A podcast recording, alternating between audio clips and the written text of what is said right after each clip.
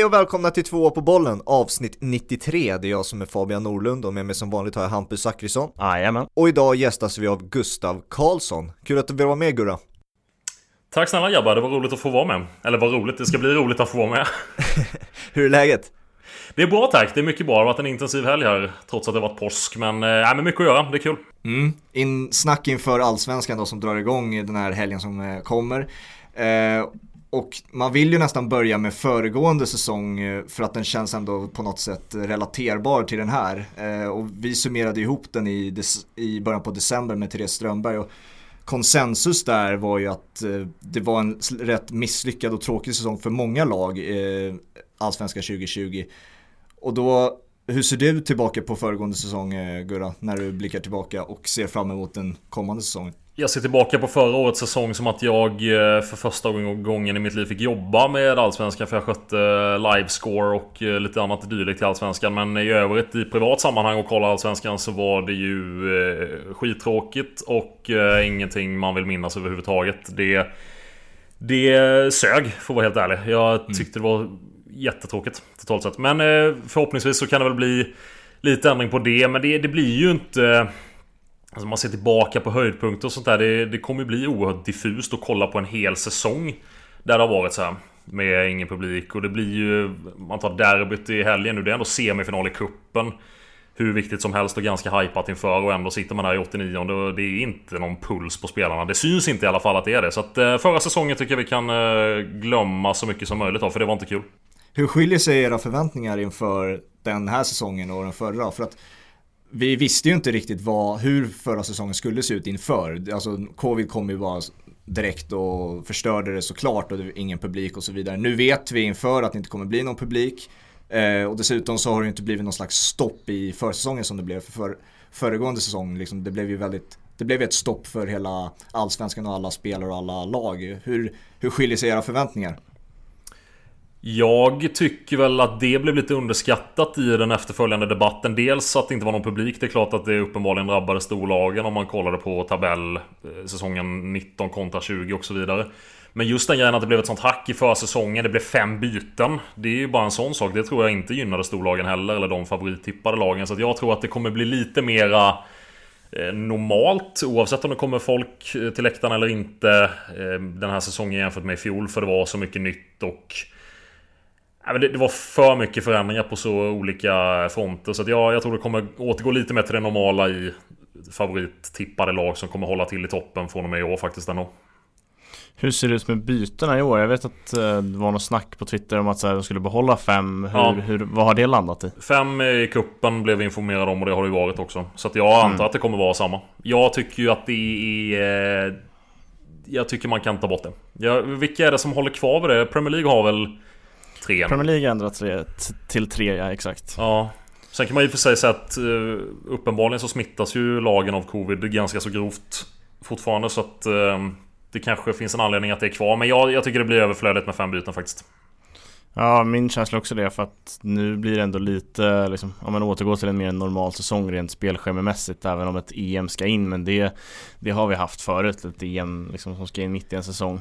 Ja. Eh, och att fem byten kändes ju inte som någon liksom, ny lösning som skulle ja, men stanna i fotbollen utan det var ju verkligen covid-lösning. Ja, ja men jag utgår den... från att, eh, att det kommer gå tillbaka till tre efter EM. Något annat ser ja. jag inte som tänkt på alls. Nej, uh, mina förväntningar på säsongen, jag vet inte, det är rent publikmässigt så är mina förväntningar att liksom sakta men säkert att det börjar komma tillbaka men liksom, man känner ju Sverige rätt bra vid det här laget att det kommer Det kommer ta tid eh, och det kommer liksom få tas i små små steg. Eh, men bara det kommer kännas väldigt nyttigt och väldigt bra. Eh, och sen blir det ju rent personligt blir det mycket AIK man riktar sina förväntningar mot och och eh, där känns det, känns det spännande. Eh, liksom, men att det ändå kan bli typ allt mellan 1 och 8 och det beror på att konkurrensen tycker jag är man brukar ofta säga att allsvenskan är hetare än någonsin. Och eh, ja, jag säger väl det i år eh, igen då. För så, så, så känns det ändå att det är liksom Ja men det är väldigt många lag som kan vara med och slåss om det. Även om Malmö är eh, tokfavoriter enligt mig. Upplägget då som ni var inne på med eller som du var inne på Hampus, med bara åtta matcher innan EM. Hur ser ni på det upplägget? Gillar ni det? Alltså, Jag tycker det är så svårt att man... I grund och botten vill jag ha så få matcher fram till EM som möjligt för att man ska kunna släppa på efter sommaren om det nu är planen, absolut. Men eh, det blir ju också... Det blir svårt, de ska sätta ett komprimerat schema samtidigt ska de börja sent in i april av någon anledning. Eh, till exempel division 1-serierna kom igång nu i eh, den här helgen redan. Och Eh, å andra sidan har det varit kuppspel och sådär. Så jag, jag har ingen riktig åsikt i frågan. Men jag, egentligen tycker jag väl att det ska vara lite jämnare. För att åtta matcher fram till ett mästerskap. Sen så kommer det börja värvas, tappa spelare. Och så är det ganska många sen fram till, eh, fram till säsongen är över. Då kan det vara helt olika lag. Så lite jämnare där hade jag nog velat se. Om man får leva i en idealvärld. Men det går ju inte. Det blir lite liksom små upphackade säsonger, en väldigt kort säsong med bara åtta matcher där det ändå kommer vara Det kommer vara viktigt att man är med. Eh, men det kommer Det känslan är att det kommer ställas helt andra lag på banan efter Efter EM eh, Framförallt Göteborg där man redan vet att det kommer in Oskar Wendt och Marcus Berg så, här, så att eh, Det blir ju ja, men en upphackad säsong och en, en mindre säsong och sen kör man igång På riktigt känns det som efter EM Trots att det kommer vara viktigt att vara med redan, redan från början. Och sen efter sommaren är det ju förväntas det, vet, man vet ju inte när det blir, men någon gång ska förväntas fans och supportrar komma tillbaka till arenorna.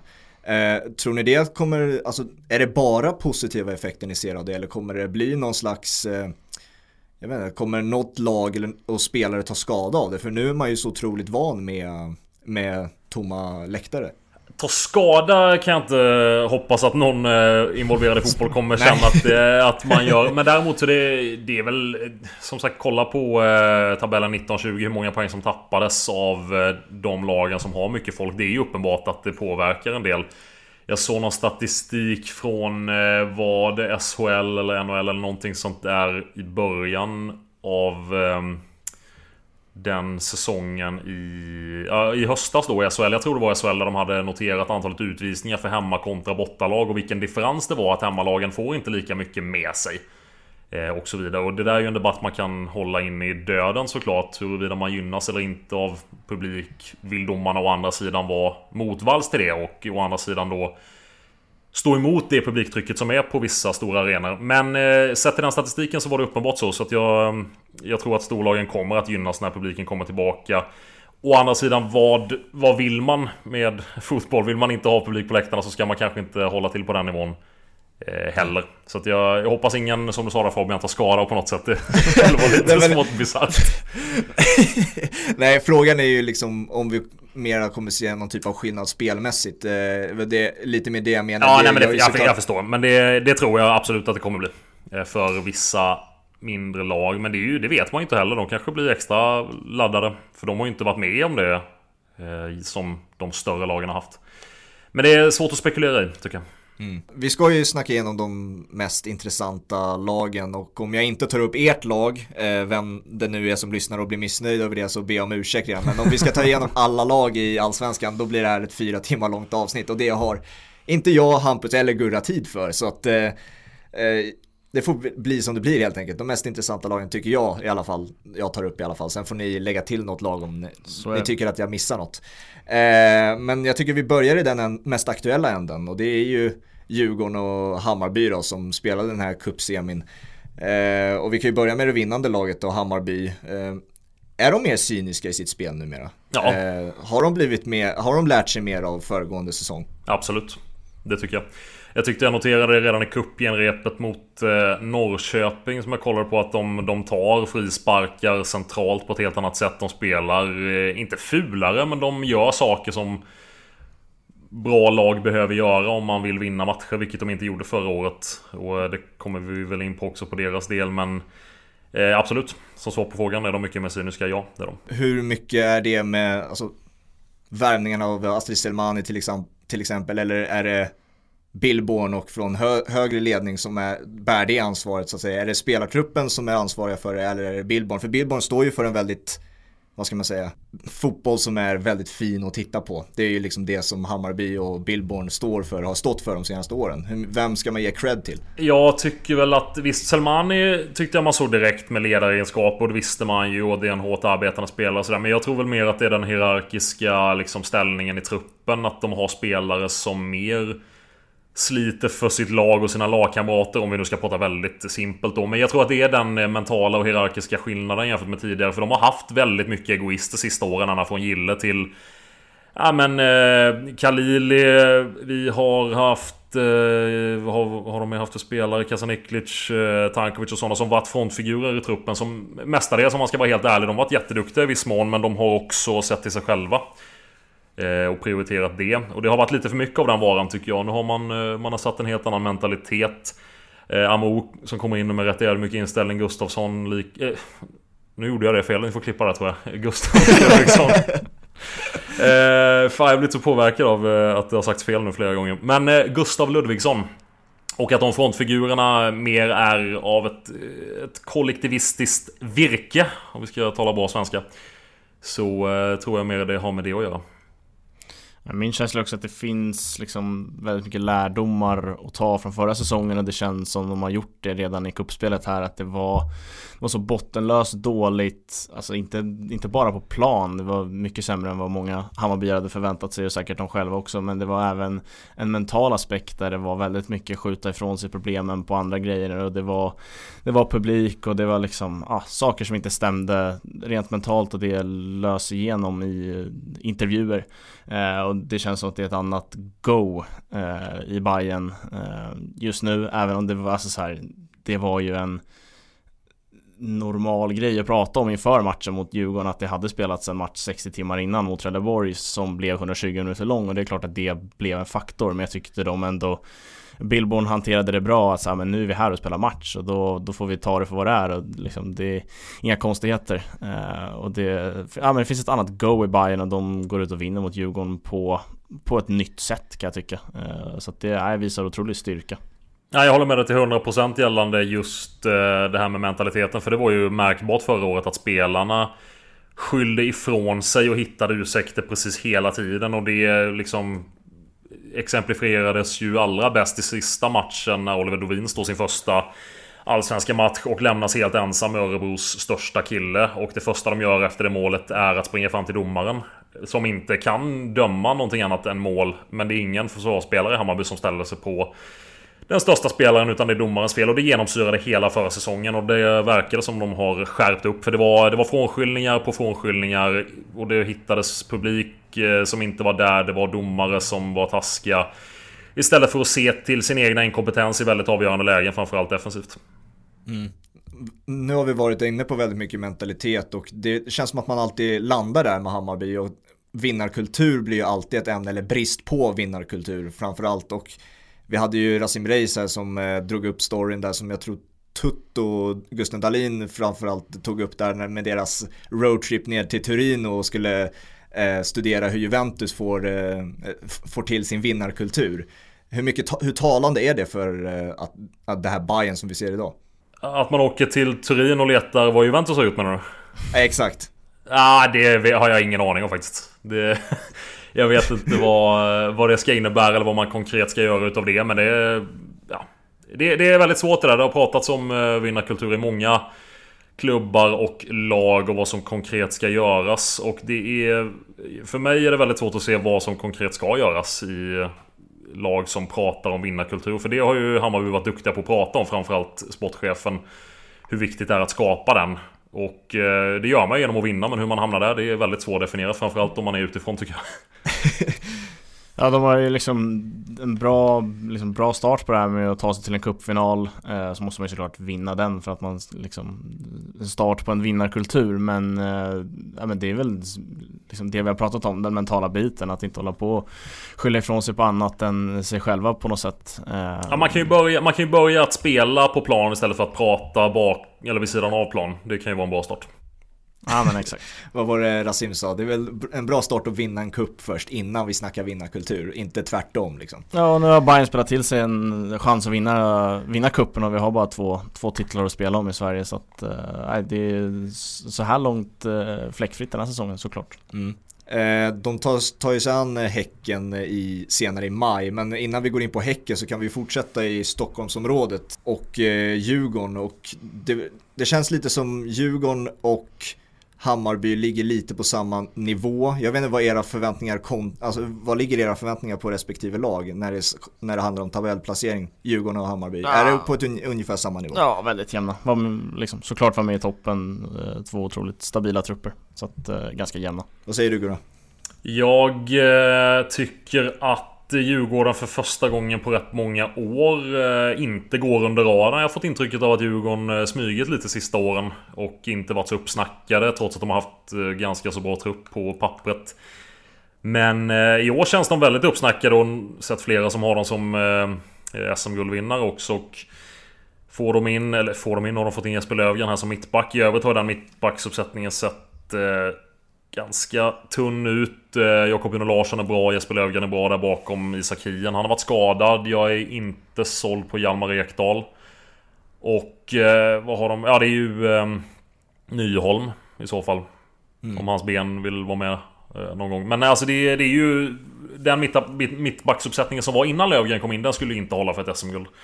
Eh, sen var han bra förra året Jesper Löfgren, men det är ju också en, en snubbe som inte har spelat i jättestora klubbar, Brann och Mjällby i all ära men det kanske kan bli bra. Jag tyckte han var väldigt bra förra året. Eh, jag tror väl kanske att eh, jag skulle hålla Djurgården lite längre fram än Hammarby just nu. Okej, okay. för att eh, när man pratar om Djurgården, och ni får gärna säga om ni tycker att jag har fel här, men jag tycker det handlar mer om ett väldigt stabilt kollektiv, men i jämförelse med andra topplag i allsvenskan så har de inte de där utstickade stjärnorna. De har inte de här fixstjärnorna på samma sätt som många andra lag har. Eh, utan det blir en slags regelbundet kollektiv som vinner matcher istället. Är jag, eh, är jag rätt ute? Ja, och det är väl det som vittnar om varför inte den här eh, Albion Ademi, om vi ska återkoppla till eh, Cup-semin, att, eh, att han inte startar. För det är väl en av rätt så få spelare som skulle kunna hitta på någonting på egen hand. Men det han höll på med i den matchen är ju något av det sämsta beslutsfattarna jag sett i hela mitt liv. Mot en backlinje och en högerback som inte kunde gå ens. Och eh, bete sig som han gjorde. Eh, men nog om det. Det finns ju andra spelare. Chilufi tycker jag... Jag har inte sett honom sådär jättemycket men han verkar ju uppenbarligen ha tagit stora steg. Skulle han ha en slutprodukt som var lite mer kontinuerlig så skulle det ju vara ännu bättre för hans del. Men det är ju ett kollektiv. Det är så de har byggt laget. Det är ju därför de har... Eh, men de har ju byggt... De är inte så stora men de är, det är ju ett maskineri på ett sätt Djurgården. Och många spelare som eh, hackar i sig var en lagspelare. Sen kan jag väl tycka att typ spelare som Kevin Walker var nog inte underskattad. Även om han absolut vill spela förstås. Men han... Alltid pålitlig att slänga in och så vidare. Nu har de rätt många nya spelare. Hanterar dem och vara på bänken ofta. Som kommer bli fallet för vissa. Alltså de har tappat ett av Allsvenskans absolut bästa block också med Ulvestad och Karlstad båda två väck. Så ehm, ja, det är lite osäker på hur Djurgården ska lösa det. Men jag tror väldigt mycket på ehm, att de och deras två huvudtränare hittar en bra lösning för det. Jag tyckte Djurgården såg ehm, bra ut de tidigare matcherna i cupen. Sen insatsen igår totalt sett, om vi ska återkoppla till den lite snabbt, så eh, tyckte jag det var förvånansvärt eh, hur Djurgårdens spelare och ledare efter matchen pratade om otur och sådär. Visst, de, de gör en bra match från målet och framåt. Men alltså de möter ett lag som från och med matchminut 12 inte orkar springa. Och två ytterbackar som inte orkar någonting, framförallt den ena utav dem ett helt nytt mittlås och flera andra nya spelare. Alltså kolla på Selmani, han sa ju det själv efteråt, också att han såg dubbelt och höll på att svimma och sådär. Att inte kunna utnyttja det bättre i andra halvlek pratar jag nu då, inte första. Så eh, det, där hade jag förväntat mig mycket mer. För att visst, de har otur i första halvlek. Och ska ju vinna matchen alla dagar i veckan. Men... Eh, jag blev förvånad över hur uselt det var faktiskt i andra halvlek, för det var inte bra. De skapade inte mycket. Nej, jag tycker ju alltså det mest intressanta, eller mycket som är intressant med Djurgården, det mest intressanta tycker jag är just det här tappet av blocket uh, Ulvestad och Karlström som var, ja men kanske allsvenskans bästa eh, inne i mitt fält förra året. Eh, rent namnmässigt tycker jag att de har ersatt det ganska bra. Rasmus Schüller känns som en fullgod allsvensk fotbollsspelare utan att ha sett honom överdrivet mycket. Eh, Elias Andersson vet vi är det. Eh, men sen och han var, inte, han var inte med i ska Nej, exakt.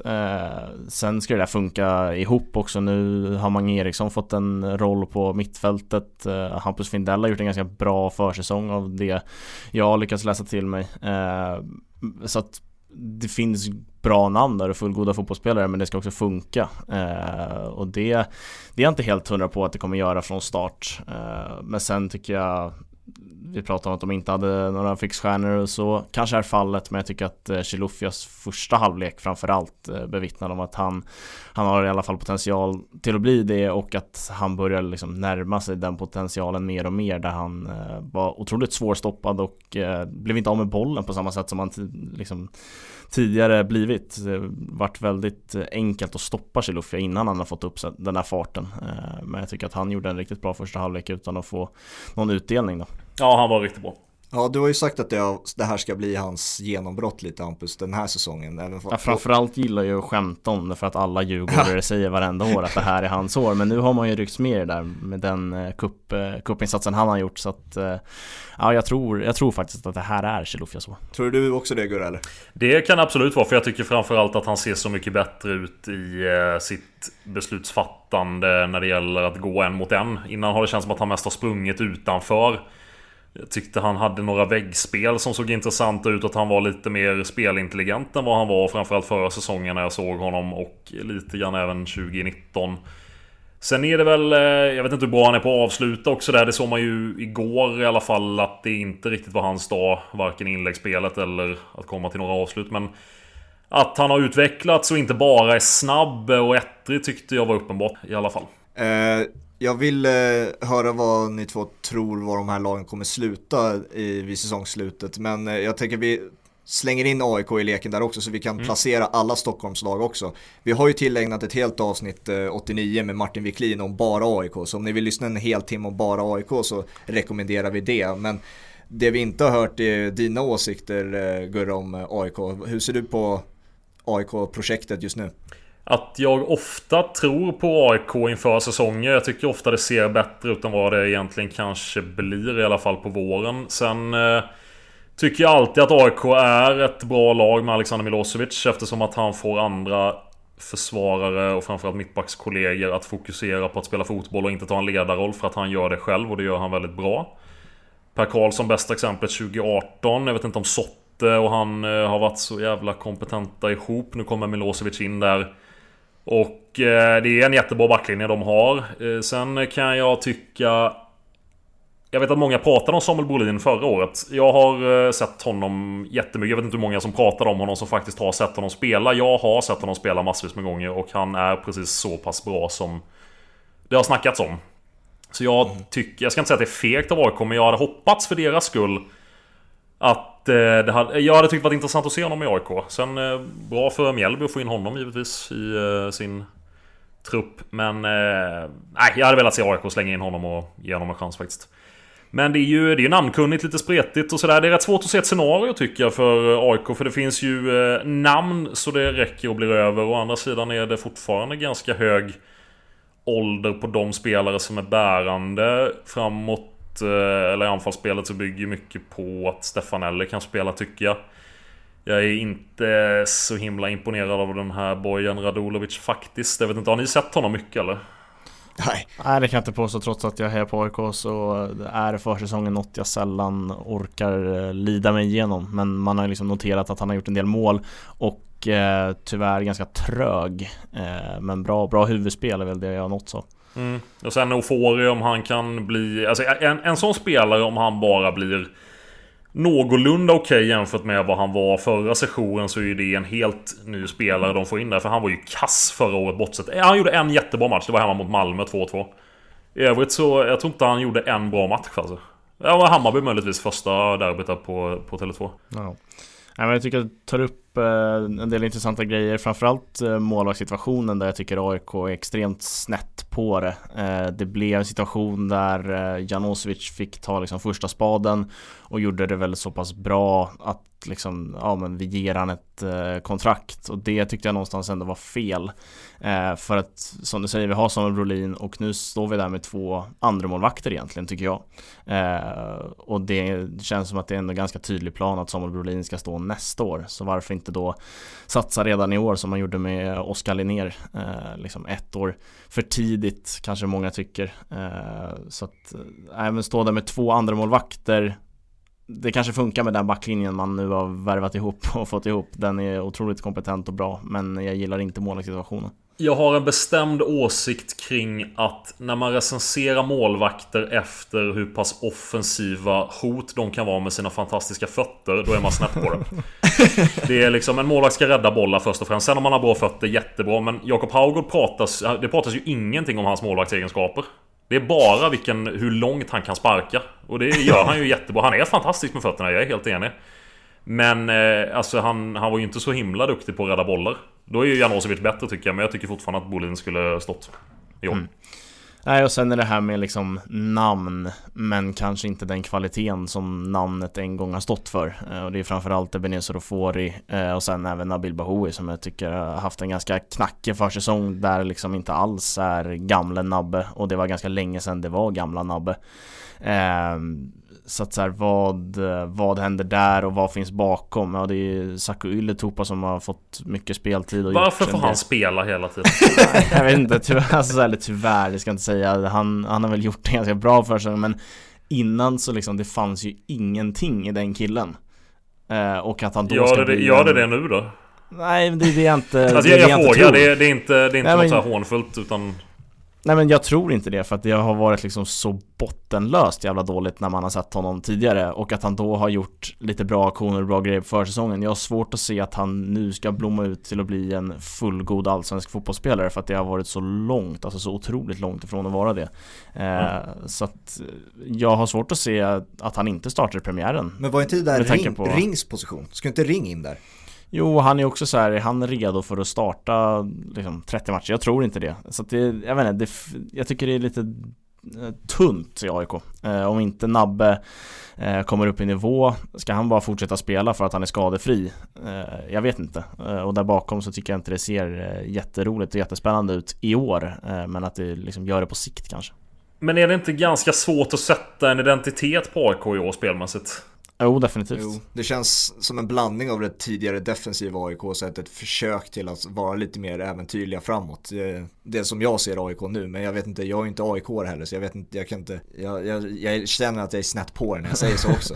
Nej men alltså, ja, jag tycker det är jättesvårt att veta vad Bartosz vill. Alltså hur, hur ska AIK spela? Det tyckte jag såg även mot eh, Hammarby där det gjorde en ganska bra fotbollsmatch liksom, mm, liksom släpper in märkliga mål eh, och det är inte tillräckligt bra på de sätten eh, två målen kommer till på eh, oavsett om det är kaos med byte eller inte. Eh, men där är väldigt mycket liksom en mot en och nu har Strandegård bollen. Låt oss se vad han hittar på. Och så, jag vet inte, det sitter inte riktigt ihop och det är svårt att veta. Ska vi ha bollinnehavet? Ska vi ge över det och låta Ja men ska vi kontra med Stefanelli, Nabbe och den fina backlinjen? Nej det är, det är jättesvårt. Ja, det har varit svårt att, se, svårt att se linjer tycker jag. Mm. I AIK, jag håller helt med. Nej, definitivt. Mm. Och du var ju inne på i avsnitt 89 att det var, var placeringen mellan tvåan och fyran var AIK sa du då. Det var för mm. några veckor sedan nu. Om vi ska försöka eh, placera de här Stockholmslagen då. Vad, vad säger du Gurra först och främst? Vad, vad landar Stockholmslagen? Jag skulle säga att Djurgården och eh, Bayern slåss om eh, att bli bäst i stan just nu och att AIK eh, inte kommer att bli det. Men det är ganska jämnt överlag i hela toppen tycker jag. Tidigare har det varit att Malmö är favorit och sen där bakom så är det typ sex lag som kan vara involverade. Och nu känns det väl som att Malmö, jag tycker de ser sämre ut än vad... Eller de känns mycket sämre än vad de var i fjol. Och därmed så kan man nog nästan involvera dem i hela det bygget. Så att eh, i vanlig ordning så kan det gå nästan hur som helst. Men jag skulle säga att Djurgården, eh, Djurgården just nu trots eh, cupsemin eh, etta i dagsläget då alltså i början på april. Bayern 2, AIK 3. Ja, det ligger väl någonstans där. Jag sitter med uh, mitt I Stockholm allsvenska... snackar jag om då, alltså inte placering. Ja, det förstår vi.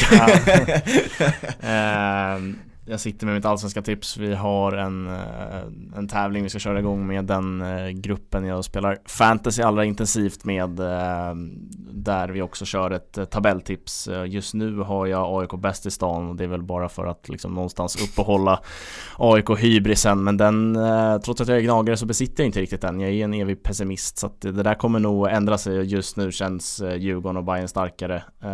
Jag tycker att jag säger nog Bayern före Djurgården eh, Lite på grund av kuppresultatet eh, och den förändring i mentalitet jag tycker mig se i dagsläget. Det ska ju dock sägas att det krävs ju inte jättemycket för att AIK mycket väl skulle kunna bli bäst i stan. Nej. Nej, det, det, Det är inte mycket jämnt. som behöver skruvas eh, Nej. åt fel respektive rätt håll för att det ska bli en hel omvändning i den där hierarkin. Och det, där kanske en, den där minisäsongen kontra den längre säsongen kan spela stor roll också. Att det blir liksom två olika, två olika lag vi får se från många olika klubbar. Ja men säljer de Karl för 180 miljoner, vem vet? Vad hämtar de in då liksom? Ja, det, är väl, det är väl vad AIK tycker, AIK-arna tycker att det är rimligt att han ska gå för. Ja, en, vän, en vänsterback. Ja, Ja. nej, otrolig, Sjuka summor otroligt snett på det. Många. Eh, på tal om Hammarby då som eh, tar sig an eh, Häcken eh, i cupfinalen. Jag tycker vi kan ta oss till Häcken. Eh, många säger SM-guld i år. Håller ni med?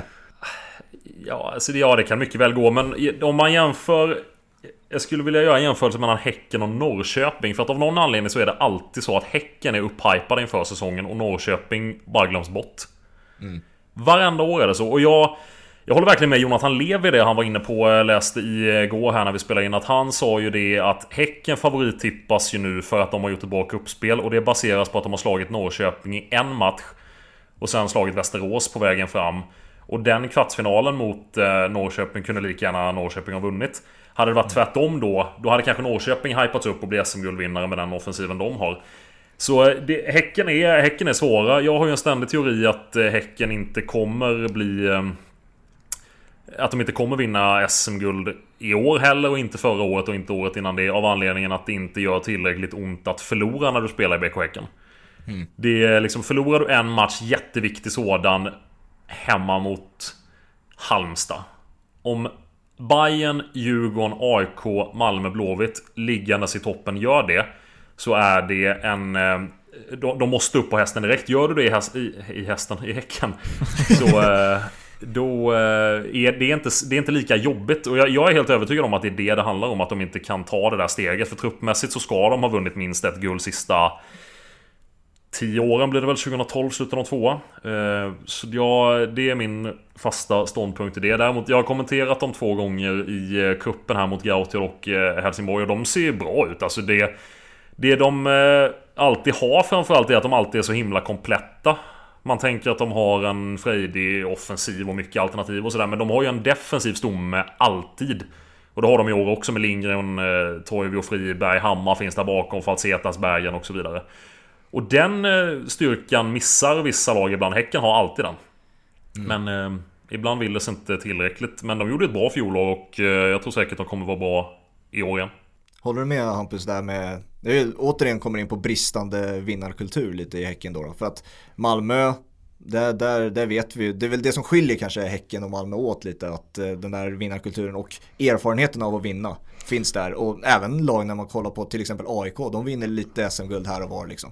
Ja, ja, där finns det väl en annan vinnarkultur och som Gurra är inne på att så här, det, gör, det gör jävligt ont att förlora eh, extremt viktiga matcher när man ligger i toppen och det, där håller jag med till fullo att det kanske inte riktigt är samma, samma grej i Häcken. Eh, men sen finns det ju en väldigt liksom enkel förklaring till varför de är med och tippas i toppen varje år för att truppmässigt så skulle de absolut kunna vara med och slåss om eh, guld och har varit så en del säsonger men det är, liksom, det är någonting som gör att det inte riktigt når hela vägen fram. Eh, jag tycker ju att eh, värvningen av Alexander Jeremejeff är ju riktigt bra.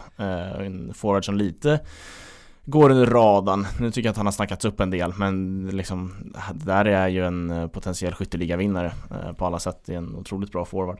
Så att eh, truppmässigt så finns ju ja, men, bitarna på plats tycker jag. Eh, det är ju eh, ja, lite vinnarkultursmässigt och mentalitet som måste förändras och skruvas på för att det kanske ska bli guld och vidare. Mm. Leo Bengtsson finns ju där framåt sen tidigare men de har ju värvat två spelare. En eh, norrman som heter Tobias Heinz som är riktigt bra och sen är det en som ser jävligt spännande ut. Beni Traoré från Elfenbenskusten. Riktigt bra spelare. Även eh, Martin Olsson har ju också kommit in och Jeremejeff som Ja. sagt. Det, kän- det känns ju också som två värvningar, de två specifikt som är, de landar väldigt bekvämt in i sina positioner och fyller sin funktion direkt. Liksom. Det känns som att man har plockat in dem och det kommer sätta fart direkt. Det, man vet inte alltid när det kommer till värvningar att det kommer funka direkt. Men det känns just de två specifika spelarna, där kommer det funka ganska bra. Ja, och sen nu är Paul skadad, men är han, är han skadefri så har de ju bästa ytterbacksparet i den här serien. Det hävdar jag bestämt. Eh, placering på dem då, vad är era förväntningar på Häcken då? Om vi, om vi ska lugna ner eh, guldtippandet då, Häcken och kanske vara lite realistiska då, om det inte blir placering nummer ett. De kommer eh, vara uppe och känna på topp fyra. du var sugen på att säga etta där eller? nej, nej, jag tror inte de vinner. Det tror jag inte. Men eh, däremot så, så, skulle jag faktiskt, jag tror att de slutar, säg ehm, eh, Strax bakom den absoluta toppen skulle jag säga Häcken någonstans för de är så pass bra. Men däremot så skulle jag vilja av någon anledning skulle jag vilja att det gick väldigt bra för Jack Lane i år. För att jag tycker att kritiken och de i viss mån hån han har fått utstå Eller inte han specifikt så, men hans sessioner i Allsvenskan Tycker jag är ganska tråkiga för han är... Alltså han har fortfarande... Han har inte fyllt 19, eller han har inte fyllt 20 än. Visst, han representerar sin fjärde klubb. Han var jättedålig i AIK. Han var ganska dålig i Örebro förra året. Men han är fortfarande... Han är fan 19 år killen liksom. Och han döms ut redan. Det blir lite såhär Ödegård feeling när han inte fick spela ett år i Real. Inga jämförelser i övrigt men... jag menar det är lite så här, Fan en ung spelare som eh, hånas bara för att han kommer tillbaka och inte levererar när han var 17 i AIK typ. Ja. Så jag, jag, jag tror... vill bara säga att jag hoppas det går bra för honom. Mm. Jag tror ju att eh, Andreas Alm kan bli en väldigt fin eh, liksom, match med Jaklane där Andreas Alm förespråkar ett, liksom ett ganska rappt och bra djupledsspel. Eh, och där är ju Jaklane sylvass och snabb framförallt. Har den spetsegenskapen och CH Jagne som alla gnagare kommer ihåg under Alms ledning var ju inte asbra på fotboll men fan han gjorde en del mål och var kvick i djupled. Och kan Jaklane få vara det liksom? Att bara ja, men kvick i djupled och trycka dit bollarna så tror jag att det där kan bli bra också. Eh, men placering på Häcken i min tabell som den ser ut just nu som kommer arbetas om så har jag dem som sexa. Jag tror att jag kommer liksom landa någonstans där. Att de kommer trots allt eh, utanför den allra toppen för att det känns som att de, de största lagen eh, med eh, ja, den mesta vinnarkulturen som vi varit inne på om det finns någon sån mätning eh, kommer liksom, ja de har rustat på ett helt annat sätt inför i år och eh, kommer springa om Häcken. Mm. Ska vi ta oss till Göteborg då? Eh, den mhm. kanske mest eh, pratade klubben, Gurra börjar nästan garva direkt när han säger namnet Göteborg. Den mest uppsnackade klubben måste man väl ens säga på grund av alla värvningar under den här vintern och våren. Det kan vi nog vara överens om. Jo, exakt. Hur stor risk, eller är det till och med en verklighet att det har blivit nästan att man stannar upp och beundrar sina värvningar och den hypen man har fått istället för att fokusera på själva fotbollen? Jag tycker redan man är där, faktiskt. Jag... Eh, jag har noterat när man tittar på införtabeller, jag har inte eh, börjat med det riktigt eh, än så, men... Det är jättenamnkunnigt och på sätt och vis så kan man ju tycka att de bygger för SM-guld. Samtidigt så noterar jag att de tippas i mitten. Ja, det är och, vad jag har sett också. Ja, och då... Jag får ju en känsla av att när jag tittar på truppen, spelare för spelare, sammansättningen att de två enda anfallarna heter Robin Söder och Kolmen Sigthorsson. Med att det finns en del svaghetstecken i backlinjen samt en tränare som ska få ihop hela den här gruppen med spelare som inte kommer spela så himla mycket som nog hade räknat med att de skulle få spela rätt så mycket. Så får jag en känsla av att oavsett vad IFK Göteborg gör i år så kommer det inte räcka för att IFK Göteborgs supportrar eller klubben eller truppen kommer känna efteråt att Fan vad bra det här blev och vilken framtid vi går till mötes. Mm. Om det inte blir SM-guld, vilket jag inte ser att det kommer bli överhuvudtaget. Jag tror inte de vinner. Det... Jag tror inte det här kommer bli så bra för IFK Göteborg, för det är lite... Det är ju exceptionellt det här de håller på och bygger. Mm. Det är inte ett rimligt lag på sätt och vis. Jag vill också poängtera det att jag tycker det är jättekul med ett drygt, uppkäftigt och väldigt starkt på pappret IFK Göteborg. Det är jätteviktigt för allsvenskan som serie tycker jag att IFK Göteborg är starka. Men om inte det här blir åtminstone topp 3 så är det ju ett fiasko där till en gammal trupp, där till en Amara satsning som uppenbarligen då kanske inte blev så himla bra. Eftersom att de inte kom högre upp i tabellen till slut. Vad blev det då av det här? Det är lite där jag tror att IFK Göteborg kommer hamna. Och det kan ju bli ett också alltså, extremt stort svart hål ifall det inte skulle bli bra. Alltså det är liksom, det är inga liksom, det är inga små spelare och personligheter man ska ersätta om två, tre år. Eh, och har det då inte blivit, ja men topp tre någon gång under de kommande åren, ja då är det extremt långt upp till också den identitet Göteborg vill ha på sig själva, att det är en vinnande klubb för att de har vunnit Uefa-cupen och liksom, det ska såklart minnas och det, där är Göteborg jättestora, men de måste också leva i det de är idag och de hade kunnat åka ur förra säsongen. Eh, så att det kan bli ett, eh, ja men sätter frågetecken för det stora hålet som det här kan lämnas bakom. Eh, och hur, ja, hur hanterar de det eh, ifall det inte blir eh, så bra det här? Och jag tror inte, alltså jag tycker att eh, Oskar Wendt och eh, Marcus Berg är mycket bättre värvningar än Marek Hamsik för att jag tror att Marek Hamsik inte kommer att återvända till Göteborg efter EM. Eh, även om han har kontrakt någon månad till eller sådär. Eh, så att äh, det är eh, otroligt många frågetecken kan jag tycka. Såklart många utropstecken med de värvningar de har tagit in men det största av dem alla tycker jag är Roland Nilsson. Är, är han rätt man för att leda det här laget framåt? Jag vet inte. Jag tycker inte Eh, resultaten imponerade inte jättemycket under hans ledning i u landslaget och eh, det var inte, det var inte jätte, jättebra resultat han gjorde med Göteborg även om kontraktet räddades. Spelare som haft Roland Nilsson råkar ju veta har recenserat honom med att det är oerhört mycket basic i det han uträttar. Alltså hur han, mm. har, hur han lägger upp träningar och allting sånt där. Det här är ingenting som jag vet om han eh, gör nu, men det har varit så tidigare i alla fall. Att han är ganska så simpel och enkel i sitt ledarskap. Om det blir bra eller inte, det vet jag inte. Men låt oss bara kolla på backlinjen till exempel. Kalle Johansson invärvad nu, han är skadad. Och därtill August Erlingmark som ett alternativ. Han eh, verkar ju inte vara påtänkt för att spela särskilt mycket. Jakob Johansson också skadad och direkt dålig i fjol när han väl spelade mittback. Där bakom så är det Mattias Bjärsmyr och det är typ liksom det som man vet att man... Man vet vad man får av honom. Vad har de annars för någonting att spela där nere? Mm. Tänker jag. Ska Wernbloom ner? Ska Sebastian Eriksson in? Ska Oskar Wendt spela centralt? Jag vet inte. Men det, det, är ett, det är ett bygge med enormt mycket mittfältare, inga anfallare och väldigt få bra alternativ där bak. Å andra sidan, om man ska bortse från den problematik man kan bolla upp för IFK Göteborg. Det är ett jävla roligt bygge. Det kommer bli kul ja. att kolla på IFK Göteborg.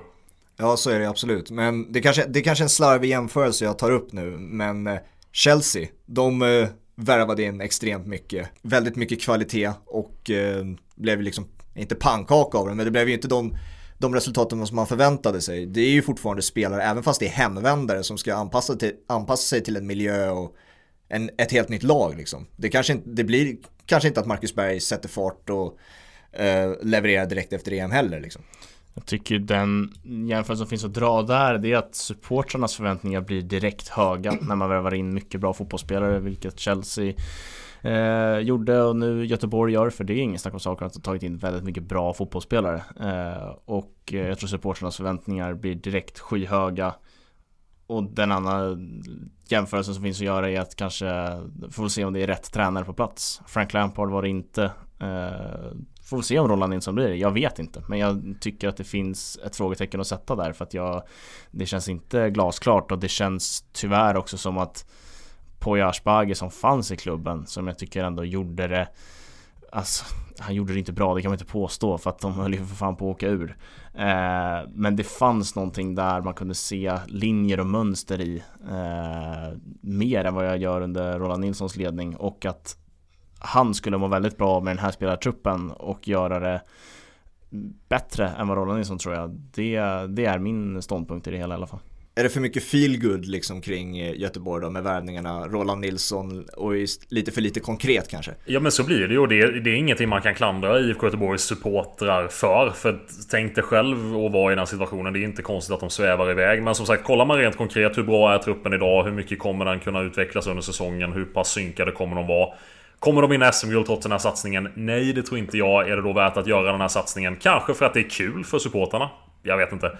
Men eh, som sagt, jag tror, inte det, jag tror inte de kommer stå i eh, december och känna att den här satsningen under 2021 blev, den blev verkligen bra. Så vad tippar vi Göteborg då?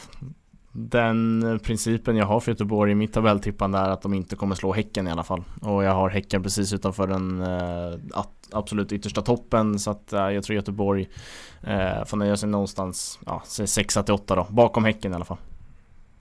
Jag är helt enig, har ingenting att tillägga. Sex eller åtta för Göteborg då. Yes. Eh, vi tar oss till Norrköping. Eh, är det rimligt att säga den bästa offensiven Allsvenskan har just nu? Ja, det kan man göra, tycker jag. I alla fall till eh, startelvan benämns så ska man absolut kunna säga det. Eh, sen har de fem islänningar också, det är positivt på alla sätt. och sen har de ju en, norsk Neymar också tydligen. Åh oh, fan, Adegbenro. Ja. norsk Neymar, han är väl nigerian?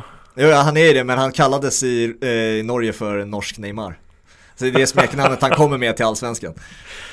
Ja, just det. ja, det blir spännande att se på honom då. Nej, men han, han är ju bra. Han är duktig. Ja verkligen, det känns spännande hur, eh, nu har väl Tottenham varit lite småskadade här eh, på mm. försäsongen vilket har gjort att, att uh, Adegbenro har fått spela på topp Uh, av det jag, lilla jag sett kanske. Mm. Uh, och så Levi och Haksabanovic. Så det finns ju, de fyra är ju otroligt bra eh, spelare för Allsvenskan. Eh, och Levi och Haksabanovic som liksom ja, men de, det är ingen myt att de liksom viker in från kanten och drar in den bort utan det är det de gör mm. eh, på en extremt hög nivå och kan ju egentligen bara göra snygga mål.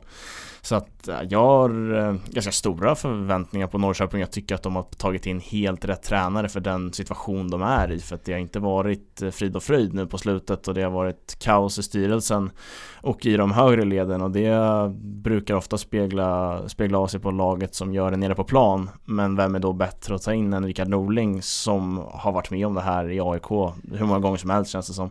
Eh, och jag tror att han har också mognat med det och lärt sig att kanalisera all sin energi på laget på plan istället. Och jag tror att det där kommer bli väldigt, väldigt bra. Ett problem jag ser som jag också har diskuterat med en eh, nära vän som är väldigt insatt i Norrköping är bristen på ledare i det här laget. Ända sedan Ante Johansson försvann. Jag tycker det genomsyrade lite grann i år också. Nu kommer Aris Gulason in och han är bra och han har åldern inne och är verbalt eh, duktig att få med sig lag och sådär. Men han är, han är inte någon, något jättelagkaptensämne. Alexander Fransson är det definitivt inte, även om man kan tro det. Och sen är det ju Wahlqvist, Nyman, ja det finns ju en stomme på det sättet men just de här ledaregenskaperna Jag tycker de har brustit, de har fallit igenom i vissa matcher. Dels i fjol Att de inte kan hålla uppe det riktigt. Och där eh, ser jag fortfarande ett problem i det här laget. Jag vet inte hur bra den här Marko Lund är, dansken som har kommit in men Han kanske kan ta den rollen, det är inget jag vet. Men om man jämför med Tidigare säsonger när de har haft typ Fjolesson Ante Johansson och så vidare så ser jag inte den typen av spelare i det här laget i tillräckligt stor utsträckning faktiskt. Jag tycker också... Eller Simon Tern för den delen. Ja, så är det. Eh, jag tycker också den, det du säger, kan man titta på förra säsongen när liksom Lennart Johanssons pokal liksom skulle delas ut till Norrköping i typ omgång 12 där allt, allt såg så väldigt bra ut och sen landade någonstans förklaringen i det hela att ah, men de värvade in Linus Hallenius och någon mer av Wahlqvist kom in där och det rubbade lite spelargruppen och folk var tvungna att hitta nya platser igen och då liksom, är det det analysen landar i då säger det väldigt mycket om att det saknas ledare. Nej, framförallt mitt problem som jag såg var ju bara att de spelade ju sönder dem. Alla andra lag roterade under den perioden Norrköping ja, gjorde inte. Sen vill jag bara också poängtera vad jag tycker om det där med att pokalen skulle delas ut i Norrköping. Det var någonting alla sa utom folk i och kring IFK Norrköping. Sen när det inte var så längre, då var det folk efteråt som hade sagt att pokalen skulle delas ut i Norrköping. Ja, de trodde ju de hade vunnit där efter matcher. Man bara, fast det var ju du själv som sa det. Det var ju den, alltså, så där vill jag bara ta Pekings både supportrar och spelare och ledare i försvar. Ja. För det där var en feltolkning av, av sanningen. Men du var, in, du var inne på det Hampus, det där kaoset i styrelsen. Hur mycket kan en sån sak ändå påverka en hel, eh, en hel säsong? Och är det liksom en, vi, vi, har, vi har varit inne på ursäkter tidigare eh, under avsnittets gång. Är det en redan färdig, en färdig ursäkt eh, redo för Norrköping att använda sig av? klart att den finns där att användas men där tycker jag att det är, som jag var inne på, helt rätt man som leder laget, eh, Rickard Norling och jag tror inte att han är speciellt intresserad av att Eh, skylla på problem i styrelsen över att eh, resultaten inte går deras väg om så skulle bli fallet. Eh, och jag tror att han kommer vara ganska tydlig liksom, om det mot spelargruppen att så här, vi, vi gör vårt på plan i alla fall och även om det inte allt allt är inte vattentät i styrelserummet så får vi liksom jobba på det vi kan påverka och där känns Rickard Norling väldigt bra. Jag, om jag ska svara på det, tycker att eh, om det börjar dåligt så tror jag att man kanske kan drabbas lite av det. Går det okej okay eller bra i början så tror jag att det kommer glömmas bort. Rickard Norling då? Har han ett till SM-guld i sig och har han det i Norrköping? Det tror jag mycket väl han kan ha. Eh, jag tror inte det blir det i år men eh, jag tror inte han är slut som tränare och jag tror att det är bättre att han jobbar vidare i Norrköping än att han gör det i eh, AIK. Faktiskt, även om det blev ett SM-guld 2018 så tror jag att han... Om han vill ta... Jag tror att han och AIK har kommit tillräckligt långt nu i... Alltså i och med att han... Han nådde ett SM-guld och sen så ville han ta det vidare med något nytt spelsätt. Atalanta-inspirerat. Jag tror att han kommer göra det på ett mer nyktert sätt om han gör det i Norrköping. För det blir inte riktigt så idealiserat i hans skalle som nu, jag nu går in i och tror att jag kan förstå. vilket jag absolut inte kan. Men eh, jag tror att det är sundare för honom att titta på det i Norrköping. Sen har han ju inte gjort det i samma utsträckning som han gjorde i AIK i fjol. Så eh, jag tror att det kommer bli bra för Norrköping med Norling. Jag tror att det blir eh, bekvämt där. Sen kommer det bli eh, rörigt för dem efter ett tag. För han snurrar till saker efterhand, Rickard Norling. Så är det. Nej, jag, tror, jag tror mycket på Norrköping i år. Eh, och jag tror även att de ja, men mår lite bra av att ha fått gått lite under radarn eh, för att de åkte ut mot eh, Häcken eh, i kuppen Att eh, man liksom inte nämner dem absoluta i toppen. Eh, för där, där tror jag att de hamnar. Jag tror att de kommer slåss om topp tre, Norrköping. Jag tror att de hamnar jag har dem som tvåa just nu. Eh, jag vet oh. inte, det är, eh, kan vara känslorna kring Rickard Norling som tar över för att jag, ja men den mannen älskar jag och tror, tror mycket på honom. Så ja, men jag, jag tror mycket på Norrköping, det gör jag. Och sen, jag tror mycket handlar om får de vilka spelare får de behålla. Alltså Levi och Haksabanovic kan ju försvinna för ganska bra pengar och då blir det något helt annat. Men med det lagvikt de har idag så ja, men ser jag Norrköping flyga högt. Jag sitter och kikar ut här mot mitt eh, kök i min lägenhet och känner att om Norrköping slutar tvåa så kommer jag skänka den delen av min bostad till dig Hampus. och de slutar tvåa? Inte kommer hända. Okej, okay, men då tippar vi dem då. Är de, vad, vad Nej, jag, jag tror inte de är så högt upp. Jag, jag tror att det är, det, är, det är, de kommer falla igenom i för många matcher. Trots att de är bra framåt. Jag håller eh, både Djurgården och Bayern högre upp, Malmö högre upp. Eh, Häcken håller nog högre trots allt ändå. Okay. Men som sagt, det kan bli så. Men nej, tvåa slutar de inte. Nej, okej. Okay. Allas favorit känns det som då. Eh, men du har ändå sagt att de är eh, inte lika bra som tidigare och det håller jag såklart också med om med många andra. Malmö. Eh, värvat in Kolak och Birman Sevic. Är det så man uttalar namnet? Ja, jag tycker du sätter, sätter Birmancevic. det känns, om man jämför med alla utmanare till titeln, om vi ska kalla de, eh, de som vi har tagit upp här, utmanarna till titeln, eh, de har bättre nior än Malmö. Är det, är det rimligt att säga så? Beror ju helt på... Det är mycket ansvar på den här Antonio Colak, tycker jag. Mm. Han är ju... Eh, han har ju uppenbarligen gjort mål i kroatiska ligan. Han är... Han är väl tyskfödd kroat, om jag inte är helt fel. Och och eh, har gjort en landskamp för Kroatien nu ganska nyligen. Och det gör man ju inte om man inte kan spela fotboll på en bra nivå. Så att jag tror att eh, är han bra och de hittar någon nivå för honom så eh, tror jag säkert att Malmö kommer vara ganska tydliga favoriter. Men jag tycker de är sämre i år. Jag tycker att det... Ehm, jag tittar på deras backlinje och jag blir inte så himla imponerad. Det är Ahmed Hodzic, absolut. Frans Brorsson har blivit mycket bättre. Lasse Nilsson är inte en spelare för Malmö FFs startelva, tycker inte jag. Eh, Felix Beijmo... All respekt, men jag tycker inte han har utvecklats någonting sen han, sen han spelade Djurgården och då var han 19. Och sen... Eh, Erik Larsson är ju bra. Men det, det är fortfarande en solklar favorit till ett SM-guld vi i så fall bollar upp och det tycker inte jag de är i år. Jag tycker Kiese Thelin, tappet av honom kan bli kännbart och eh, Ola Toivonen är ett år äldre. Därtill eh, har Anders Christiansen vad jag kan bedöma sett lite mer ointresserad ut efter att han eh, blev nekad de saudiska miljarder han var ute efter. Eller vad det nu var. Sen finns det mycket unga spelare i det här laget som vanligt. Med framförallt då Sebastian Anasi som har fått spela mycket nu på försäsongen. Men i övrigt, jag vet inte, jag har inte någon bra koll på den här Birmancevic. Eh, jag förstår det som att han inte kan engelska va? Eh, oh, är inte, inte tillräckligt bra i alla fall och det, det vet jag inte om det är ett problem men Noterade det i alla fall. Men det är ett bra lag. Jag håller dem som favorit. Att, att, att inte ha Malmö som eh, etta tycker jag känns eh, alltjämt lite oseriöst trots allt. Men att de skulle vara solklara ettor som jag hade dem i förra fjol, det tycker jag inte. Jag tycker som du säger att, så här, att sätta någon annan än Malmö etta i en tabell är ju bara för att sticka ut hakan. Eh, och det, ja, jag vet inte, det har jag ändå lite för. Jag, inte, jag hatar inte att sticka ut hakan bara för att göra det. Eh, men Malmö har jag som etta. Eh, sen tycker jag, som vi var inne på tidigt, eh, att det vilar mycket på eh, Colak och Birmancevic och där har man ingen aning. Eh, jag liksom kan inte låta bli att inte jämföra dem med Djurdjic och Rodic som kom in och var väldigt bra för Malmö. Jag tyckte de eh, men också kom in från ingenstans. Man hade dålig koll eh, på vilka det var och gjorde det bra. Eh, och det blev ju ganska bra för Malmö. Eh, så att kan de vara liksom en, ett snäpp bättre för Malmö har några mer miljoner på banken än när Djurdjic och Rodic kom in. Eh, Djurdjic hade gjort det bra. Eh, han hade vi lite mer koll på kanske. Eh, men att så här, jag väljer ändå att lita ganska mycket på Malmö som den klubb de är idag. Att de har ganska bra koll på vad de pysslar med och var de lägger sina miljoner.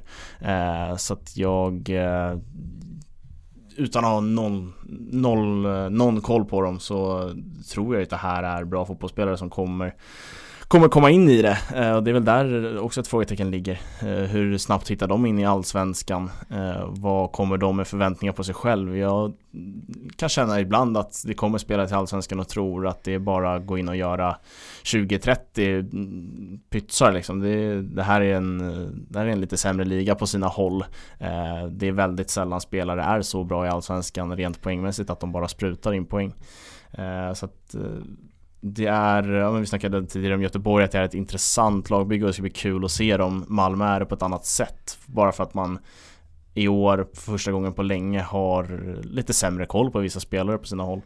Så att uh, etta har jag dem som, men det finns ju fler frågetecken och de har bjudit in till en guldkamp på ett annat sätt kan jag tycka, vilket är onödigt av dem. Sen vet jag inte, Colak och Bermasevic kanske är hur bra som helst och då bjuder de inte in till någon guldkamp och de kommer ju springa hem där, eh, kanske ändå, men det känns ändå på förhand. Det man måste värdera i Malmö som är ganska lätt att missa är att de vinner trots allt Allsvenskan i fjol med 9 poäng ganska säkert utan att göra en jättesäsong. De har spelare som Jo Inge Berget. Skulle han presenteras av AIK, bara för att ta ett exempel. Då skulle det hypas upp som en rätt så rejäl värvning. Skulle man ta en spelare som Erdal Rakip, sätta in honom i Djurgården. Samma sak, Sören Riks, Hammarby. Det är spelare som man glömmer bort hur pass bra de är. Oskar Lewicki ett annat exempel. Och det tror jag man gör rätt lätt med lag som är så pass hierarkiskt överlägsna som Malmö ändå har varit sista sju åren i alla fall i Allsvenskan. Och men Erdal Rekip Det finns få spelare i den här serien som är bättre än honom på den positionen trots allt. Så ehm, man ska inte, det, det, är lätt att värdera dem på ett sämre sätt än vad de egentligen är av den anledningen också. Sen finns det ju ett, ett riktigt frågetecken och det är för målvaktspositionen. Det, det, det, alltså kan inte Johan Dahlin stå då har de problem tycker jag. För Marco Johansson en hel säsong är inte att förlita sig på särskilt mycket, tycker inte jag. Hur mycket vikt lägger ni på den eh, starten som vi har haft under 2021 då? Ingenting. Nej, för du har också varit inne på det Hampus flera gånger. Speciellt när det kommer till den svenska försäsongen, där det spelar noll roll. Men det är också för att det har gått lite trögt för AIK också kan jag tänka mig. Ja, alltså, som, som gnagare så vet man ju att vinner, vinner vi någon match för försäsongen får man vara nöjd. Eh, våren är ju som, som den är eh, för AIK. Nej men det är klart att det är, eh, alltså det går ju att vikta det där åt båda håll ja, nu kommer Malmö in med ganska dåliga resultat. Eh, otroligt tända med eh, en hel flaska tändvätska på, på grillen liksom och kommer bara gå in och köra som as. Eh, och så kan man vikta åt andra hållet att så här, det ser inte speciellt bra ut. AC är lite ur balans och hur påverkar det resten av laget? Så det går att vikta det åt båda håll. Jag tror att kvaliteten är för bra i Malmö för att de ska falla igenom totalt. Utan de kommer ju, de kommer ju såklart vara med från start. Mm. Att värdera kuppspel in i seriespel är sen 2013 när gruppspelet infördes väldigt irrelevant. Jag, skulle nog kunna hitta 10 lag som har gjort det. Antingen jättebra i cupen för att sen göra det dåligt i serien. Gais 2018 ett bra exempel. Eh, Hammarby 2016 ett bra exempel. Kom till semifinal. Och kom väl 11 sen i serien tror jag. Det finns eh, massa exempel som är omvända också där de har gjort eh, dåligt i kuppen och vunnit sen Malmö 2016 ett bra exempel. Så det där, det där tycker jag läggs alldeles för stor värdering i, precis som återkopplat till intervjun med Levi där, att Häcken snackas upp nu för att de gör det så bra i kuppen vilket de kanske inte hade gjort om det vore annorlunda. Å andra sidan, vad ska man gå på i införtips och i diskussioner inför? Kuppen är ju den man kan gå på. Mm. Så det är lite svårt det där, men jag kan tycka det övervärderas. Ja, och hur ser ni på, det, det är så tydligt numera att målsättningen är att Malmö ska slåss på flera fronter, Europa och eh, Allsvenskan. Har de en tillräckligt bred trupp eh, enligt er? För att kvaliteten i startelvan finns det ju garanterat. Men eh, tycker ni de klarar av att ta sig till ett gruppspel i Europa och vinna Allsvenskan utan problem? Inte när jag ser truppen rakt upp och ner just nu, nej. Alltså jag tycker de har haft mycket bättre trupper tidigare säsonger. Eh, förra året fick de ju en extremt svår lott eh, i, i Granada som eh, liksom möter Manchester United nu här i veckan eh, i en kvartsfinal är de framme i nu. Eh, så lite tur med lotten måste man ju ha men jag tycker också att Jon Dahl Tomassons taktik är, den är svår. Jag vet, jag vet inte riktigt vad Malmö vill. Men det, min känsla är liksom att hade lite Ole Gunnar Solskjaer med United när han kom in att säga vad fan vi är Manchester United, det är klart vi ska äga matcherna. Och att det kanske är den känslan Jonathan Thomasson har även i Europaspelet för Malmö att så här, ja men vi är Malmö, vi är stora, vi ska liksom ut och, ut och dominera matcher och det, jag vet inte, det krävs ett lite annat spel där eh, än i Allsvenskan för att få resultat. Och där tycker jag att de i tidigare tränare har haft det väldigt bra ställt just för att ta sig ut i Europa med Ove Rössler och eh, tappade jag namnet, Åge Hareide eh, som gjorde det väldigt bra eh, samtidigt som de kunde nå resultat i Allsvenskan. Så att eh, det är ja, men, lite frågetecken är trots att det var en tuff lott mot Granada och det ska inte läggas för stor vikt att de åkte ut mot dem. Sist bara kring Malmö, det som är fascinerande är att de är väldigt svåra fortfarande att sätta en etikett på. Vi pratade om AIK tidigare, att det är svårt att se var de står ur ett identitetsperspektiv. Och samma har det varit med Malmö. Det har ju varit så länge med Malmö att det är svårt att se vad vill de? Vad, hur vill de spela? Vad är deras plan? Vad är deras spelidé? Till liksom på ett lite djupare sätt. Och det är ju, tycker jag, samma nu i år och tidigare säsonger har de ju varit att de, har varit tunga att möta, de är jobbiga och så byter de in ännu tyngre spelare mot slutet och de löper mycket och sådär. Men det är fortfarande svårt att se en riktigt tydlig idé tycker jag på Malmö och det är, Jag vet inte om det är mitt fotbollsöga eller om det faktiskt är så men jag tycker det har varit märkbart i ganska många år att det är individuell kvalitet Som det bygger mycket av det här laget Christiansen framförallt Rosenberg tidigare mm. Och eh, det är väl ändå det är ingen idé att ta upp en diskussion om eh, placering i tabellen. Det är väl etta för båda er två kan jag tippa då. Ja, där tippar jag. Ja, sen är det väl... Nej men som sagt, förra året tyckte jag de var tydliga favoriter. De som tippade Hammarby var bara löjliga för de, de bakade bara in alternativet att Zlatan eventuellt kommer och så ville de liksom sticka, sticka ut lite och så värderade de inte att alla andra kommer göra samma sak. Så det var ju bara löjligt. Men eh, jag tycker Malmö är eh, klar... Eh, eller de är favorit men jag, tycker inte, jag tror inte de blir lika överlägsna som förra året. Det blir inte nio poäng när vi summerar säsongen 2021. Nej. Eh, det var de lagen på min lista. Finns det andra lag som ni vill ta upp då? Eh, som vi inte har tagit upp. Vi har Degerfors, Elfsborg, Halmstad, Mjällby, Sirius, Varberg.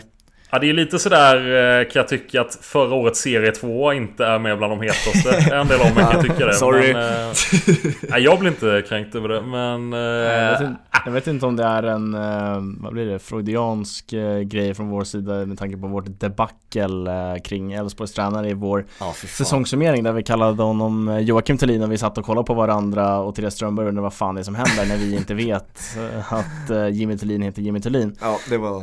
Men det ledde ju till att Joakim Thelin gick in och kommenterade forward i Oskarshamn eh, Gick in och kommenterade på vår Twitter att eh, ja, men det är jag som är Joakim Thelin Så att, eh, det var skönt att vi fick, eh, fick ordning på det Så ja. att, eh, det är kanske därför vi undviker Elfsborg Hade ni sagt, ja, Tommy, hade ni sagt Tommy Thelin och pratat om, pratat om hans faktiska bror hade det varit annorlunda men eh, Jo, vi fick höra det av Therese också. Ja, Tommy Thelin ja. nämndes också så att, nej det var ett nej, stort debacle. Vi snurrade upp det riktigt rejält där bort. Oh ja. Mm.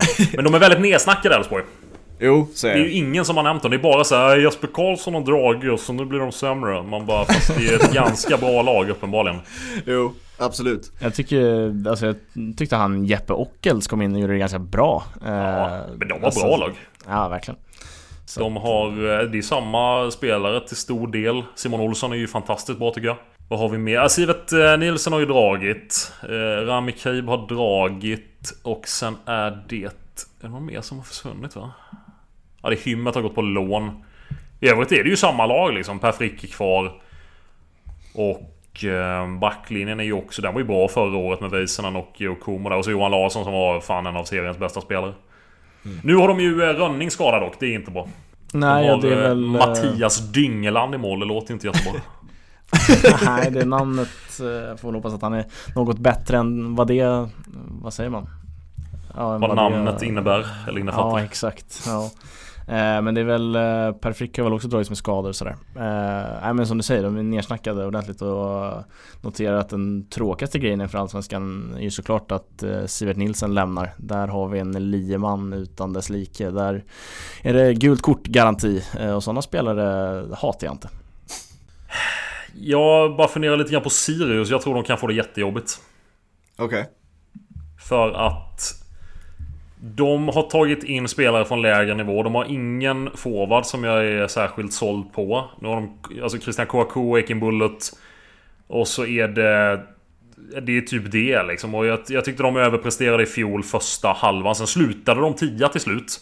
Det blev inte så himla bra. Vad var det mer? Det var 38 poäng, 33 ner till Östersund strax innan kval. Och med tanke på hur uppsnackade de var inför så... Eh, det, det, eller under säsongen rättare sagt. Och så har de tappat Vecchia, Sugita har varit skadad. Jag tror inte den här backlinjen kommer hålla särskilt väl i år. Jag tror Sirius kan få jätteproblem faktiskt. Och eh, det... Eh, ja. ja. Jag, jag tyckte de övervärderas, övervärderades i fjol. De var bra men inte så bra. Ja.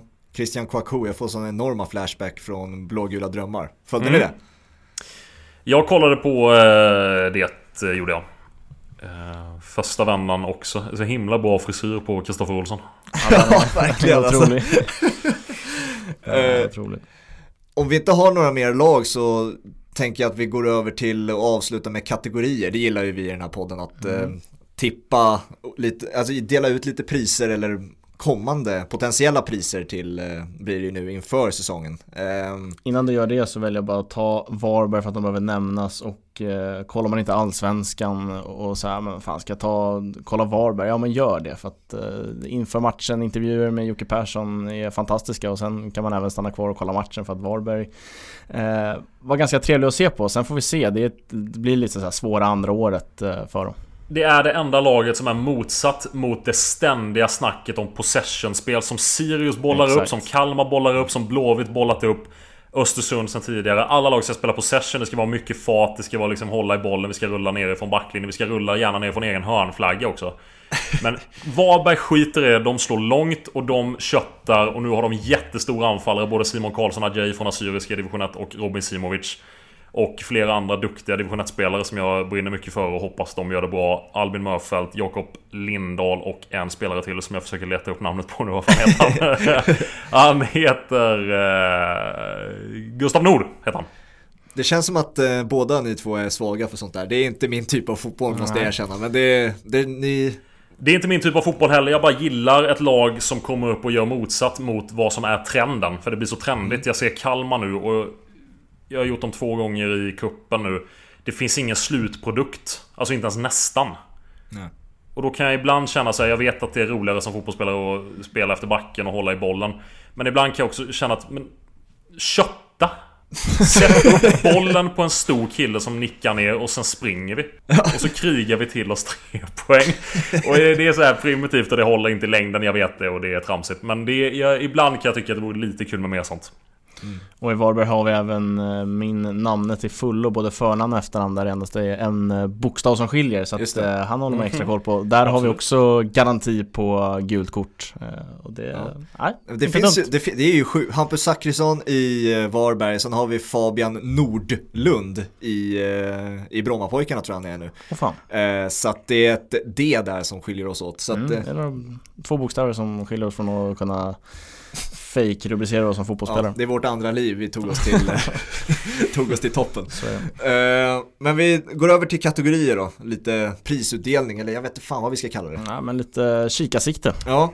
Uh, vilka vinner SM-guld? Det har vi varit inne på Malmö. Då tar jag årets skytteliga vinnare. En del av mig tänker Nicola Stefanelli. Bara för att han spelar ett lag som ingen tror kommer göra så mycket mål. Mhm. Men eh, Jeremejeff är ett bra alternativ.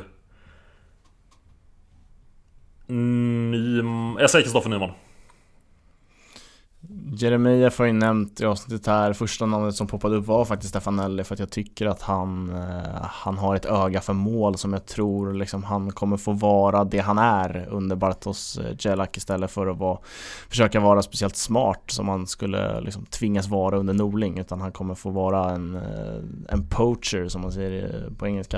Eh, men jag säger Jeremejeff som jag var inne på tidigare. Jag tror att Häcken kommer ösa som vanligt och att uh, han, uh, han kommer göra mycket mål. Mm. Jag vet inte, ska jag tippa också? Det ja, kan jag tycker jag. Göra. Jag har inte tippat eh, slutplacering på något lag. Det är du, bara för du, att jag vill få det här flytande liksom, inte fastna så mycket. Du har ju börjat plugga nu med eh, båda stora allsvenska biblarna här. Ja, exakt. Att, eh, smäll på med någon eh, superskytt. Mm. Nej men jag säger också Nyman då i så fall.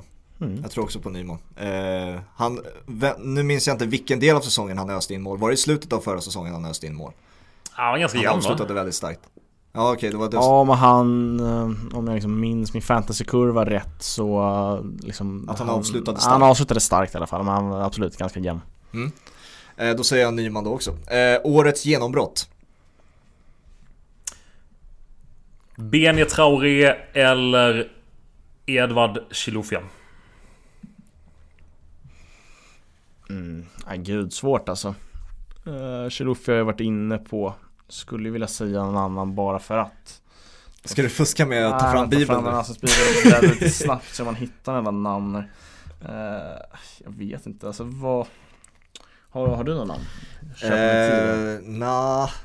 alltså vi har ju, jag ska inte säga att uh, jag, jag känner Jack Lane och, eller jag har spelat med honom och uh, i tidigare ungdomsår så man vill ju gärna säga honom. Eller Hampus Findell har ju vi, är vi båda bekanta med. Både du och jag. Ja, eh, väldigt ju, kort, en timmes ja. träning men eh, absolut. eh, men liksom, man vill ju gärna säga någon av dem också, båda Brommabor liksom som vi. Men jag vet inte, Jack Lane kommer inte få spela så mycket. Eh, Hampus Findell är, blir defensiva mittfältare, slår de igenom på samma sätt som offensiva spelare? Jag vet inte riktigt. Nej, jag säger i alla fall eh, Tom Strannegård.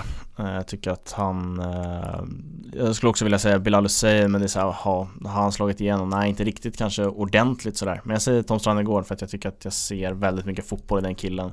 Också en fart som jag tycker är underskattad. Han är väldigt snabb. Eh, mm. Och det behöver inte alls vara dumt i Allsvenskan att liksom bara genom ren fart ta sig förbi spelare. Så att jag säger Tom Strandegård. Nu tappade jag namnet på Hammarby-yttern där. Eh, Amo. Amo. Ja. Han är kanske, eller har han, har man, har han redan nej, slagit igenom? Nej eller? det tycker jag inte. Han har inte nej det kan man absolut inte säga. Han har inte... Men jag, ja. jag kom faktiskt på att leta lite under tiden. Jag bollade upp fyra namn. Som Oj, är lite mer dålisar. Ja. Mm, så säger jag Elias Olsson, mittback i Kalmar. Jag tror han är från Malmö från början. Jag bollar mm. upp Johannes Palmason i Norrköping. Han är född 2005. Nej, Bjarnason menar jag. Bjarnason. 2005? Nej, 2005 är han född. Oh my god. ja, exakt. Du ser. Och därtill bollar jag upp Ahmed Kassem i Elfsborg. Mm -hmm. Noll koll Han är från Motala. Han är han från är Motala. Han är riktigt, riktigt bra. Okej. Okay. Det, det, säger jag inte för att, det säger jag inte för att jag läst utan jag har, det är för att jag kommenterar eh, ettan, norra och södra ibland. Mm -hmm. Ja. ja men det är härligt om man inte har sett, sett de här gubbarna och så blir det verkligen eh, ett par gubbar att hålla, ja. hålla ett extra öga på under säsongens gång. Verkligen. Mm. Eh, årets, sparkade, eh, årets första sparkade tränare. Jag tror att Göteborg kommer tappa tålamodet ganska fort om inte resultaten går deras väg och att eh, Roland Nilsson får flytta på sig och kaoset fortsätter. Axel Kjell. Han har, han har varit där länge. Jag tycker inte de... Alltså jag, jag tycker Örebro ofta har bra trupper. Tyckte jag även i kuppen nu när jag hade dem. Men eh, jag tror att det finns en risk att han har varit där ganska länge. Att de känner att de vill få in någonting nytt. Jag tror att de har eh, råd med det. Jag tror inte han är svindyr. Och eh, att det kan faktiskt ge någon form av effekt. Därmed inte sagt att Örebro gör en dålig säsong. Men jag tror att Kjell ligger lite risigt till. Mm. Uh, ja, jag vet inte. Jag, jag väljer att passa på den faktiskt fegt men det får, så får En liten bubblare är ju att eh, Amiras Rafshan får sparken efter typ en match första stund. ja, exakt. Skulle kunna hända. Ja, eh, årets flopp. Det kanske någon slags besläktat med den tidigare kategorin men Pratar vi spelare eller eh, lag? spel, spelar ingen roll. Det, det som poppar upp i, i huvudet. Ja, den absolut givna är ju IFK Göteborg. Definitivt. Ja, du sa det också. Mm, Ja, jag väl där med risk för att jinxa hela hans eh, sejour på typ åtta matcher eller vad det är så tror jag att eh, Marek Hamsik kommer bli lite av en flopp. Oj, ja. Men han ska väl vara längre? Är det inte så? Eller nu har jag Jo, gått jo exakt. Han har kontrakt länge. men jag vet inte, det känns, alltså min känsla, det jag lever efter är att han har en eh, klausul som gör att får han ett större kontrakt så får han Mm. lämna gratis eh, även efter EM. Eh, och det är ju bara, det har jag inte hört någonting om, men det är min, min känsla så att jag tror inte att han eh, gör längre. Men oavsett hur många matcher han gör så tror jag Såklart beror på vart man sätter sina förväntningar på Marek Hamsik men de är ju skyhöga och jag tror inte att han kommer vara speciellt nära till att leva upp dem rent poängmässigt. Nej men sen som sagt när det gäller IFK Göteborg Det är bara baserat på att om inte de vinner SM-guld så är det ett fiasko Och det kan man inte ha för förväntningar på ett lag som har det, fin- det finns inget annat lag som har det förutom Malmö och Malmö är det enda laget som legitimt kan ha det Tycker jag Eh, ja. Marcus Berg, säger jag. Ja, klart du Det skulle, blir inga mål för Marcus Berg. klart du skulle ta det hatet vidare in i Allsvenskan. Hatet. Nej, är du en Marcus Berg-hatare? Nej, jag är inte Marcus Berg-hatare. Jag säger bara Ja. att jag vill se en annan forward spela för svenska landslaget än Marcus Berg. Så alltså, inget illa ment. Alltså, det, han är en bra forward men inte tillräckligt bra för att spela där uppe. Ja, Jag har ju länge försvarat eh, Marcus Berg här men tyvärr så måste jag ju även jag släppa den när han går till Göteborg. Eh, Så att eh, hans, hans sista dans i landslaget blir också hans sista dans i, där jag sitter i hans båt. Men nej, Han kommer, slu- han kommer sluta efter EM så det är inget att fundera på ändå